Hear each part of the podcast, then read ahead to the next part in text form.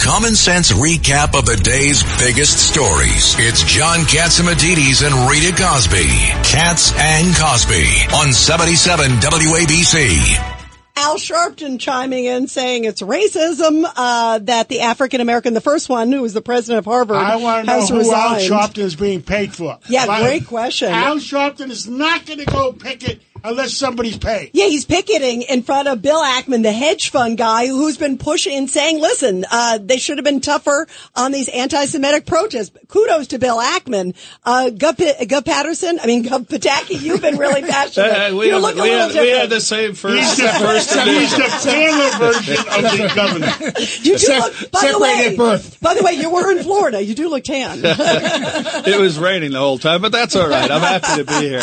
Um, you know, poor Al Sharpton. He hasn't been in the press in a long time. He's been overshadowed by other activists, so he needs somehow to reclaim some uh, prominence here. So he goes and pickets Bill Ackman, and Bill Ackman deserves unbelievable credit Yeah. for, for courageously standing up for his alma mater and saying this nonsense has got to stop. And uh, you know, uh, uh, Gay is gone.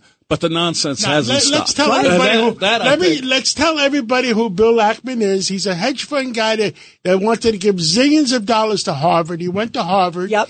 And he's objecting that his alma mater is doing stupid, stupid, stupid things. And he also said, John, I'm going to withhold hundreds of millions of dollars. That also has a big impact too. You know, Harvard has a uh, has a fifty billion dollar endowment. I don't think it's the money. It's more that someone of Ackman's prom- prominence has the courage to say that Harvard is screwing up. Take a closer look at this president.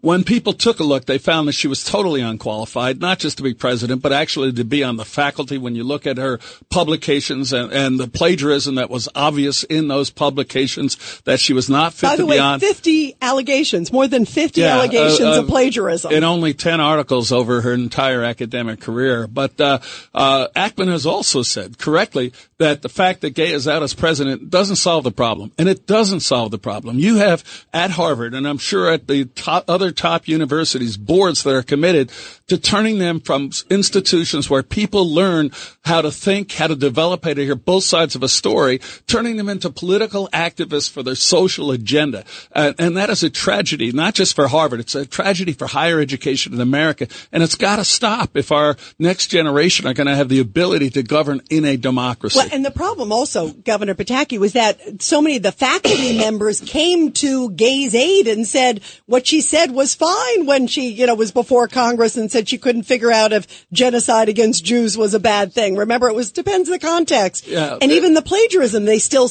are standing by her. There's a lot of them. So your your point's a good one. There's a big systematic issue. And- so, and Governor, it- what's the political influence here? You were mentioning it before about the people on the board. Well, there's a very limited board. I think three, including Penny Pritzker is the chairman of the board. She was in Obama's cabinet. Two other, I believe, members of the 12 person board were in Obama's uh, cabinet. These are not scholars. These are not people interested in ancient history. They're interested in an activist left wing political agenda.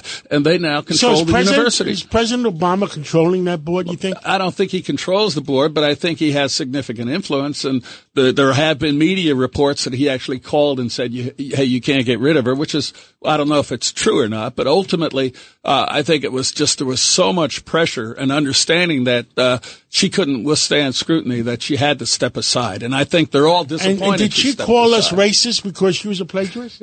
Yeah, She said she- she said she's the victim of- animus, Yeah, Right. and, Right, and the one of of one of the little known parts of this, she was chairman of the Faculty of Arts and Sciences.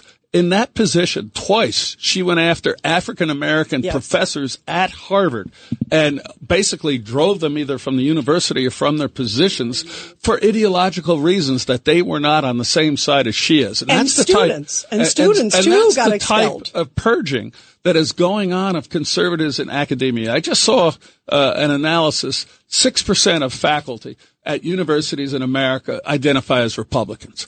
That just tells you all you need to know that these are no longer institutions to educate children; they're to indoctrinate, and we've got to change that. And uh, we need more Bill Ackmans. We need we need more people are going to stand up and say this nonsense has got to stop. Yeah, you know, uh, uh, we were talking about Bill Ackman uh, earlier, the hedge fund guy. Um, he also had a, a tweet today, or X, I should say. It's not Twitter anymore, but X, and said, uh, next basically MIT. Because remember in that famous hearing that happened, it was UPenn and it was Harvard, of course, and MIT. They all had equally kind of uh, babbling answers or or misguided answers, to put it mildly. Governor. And in fact, I think the MIT answer was even worse because there was a follow up question. Well, you know, if it doesn't, the speech doesn't violate it. What, what does it take? It, it takes an overt act. In other words, you have to actually start killing Jews before you consider it to be a violation of your code.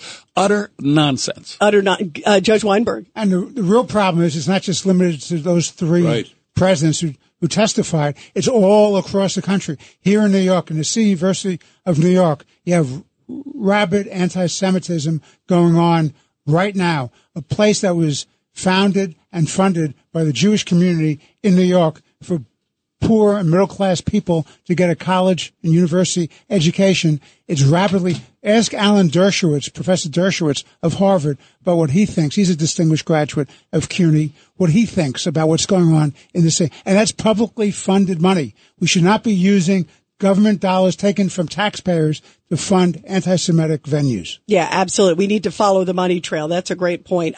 This is Greg Kelly for Priority Gold. What does it mean to be America's precious metals dealer? It means that you're in touch with the hearts and minds of those who love this country, value our freedom, and want to protect the future. Priority Gold is that precious metals dealer. They've helped thousands of Americans back their retirement with solid gold and silver. Call Priority Gold at 888-506-6439. Receive free shipping, free storage, a free investment guide, and one of the best purchase experiences in the industry. Call now or go to prioritygold.com.